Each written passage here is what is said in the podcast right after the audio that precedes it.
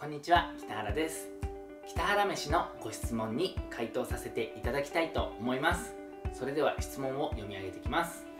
いつも刺激をいただいています。採用基準のお話を講習会でして見えましたが素直な人ってどんなところから感じ取られますか？素直にできますか？と面接で聞けば誰でも「はい」と答えますし話は前向きですからぜひどんな感じなのか伺いたくてすみません。よろしくお願いします。えっ、と面接の時のお話ですね。はい。えっと、うちで採用基準として、え考えてるのはやっぱ自社のことを理解できている社員なのかどうかっていう部分理解できている理解できることができるのかっていう部分ですね。えっと、え、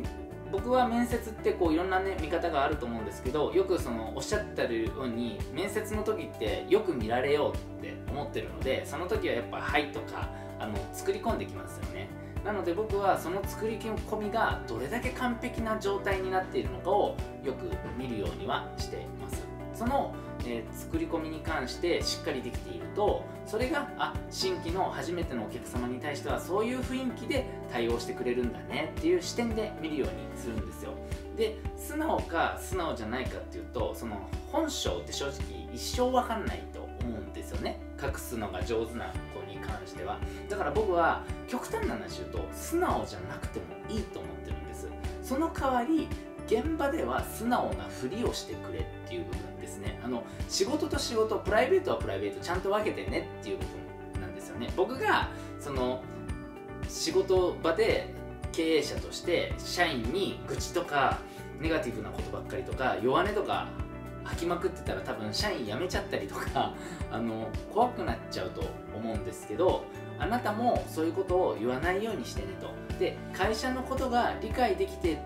るんでしたら入社してもらえればいいんですけど理解できないようでしたら無理して入る必要はありませんよっていうことを言ってしまいます。で逆に、えー、会社のことが理解し続けてる間は働いててくれてもいいけど、えー、会社のことが理解できなくなったら無理している必要はないからねっていうことは必ず最初に言います。あの大事なのがその社員の顔色を伺わなくていいような雇用状態にしておくっていうことですね。つまり求人が大変って言ってしまっていると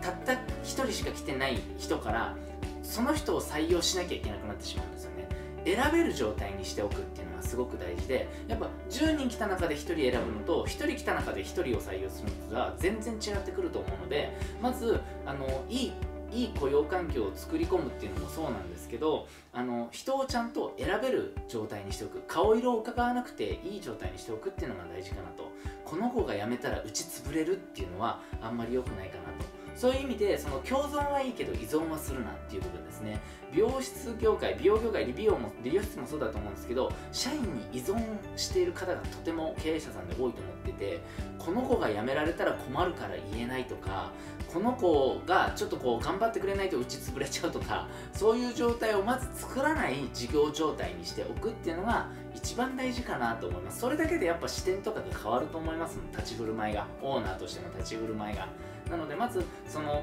一人一人の顔色を伺わなくてもいいようにする雇用状態をあの経営状態を作るってことをちょっと意識してみてください。こんな感じの回答になります。ありがとうございました。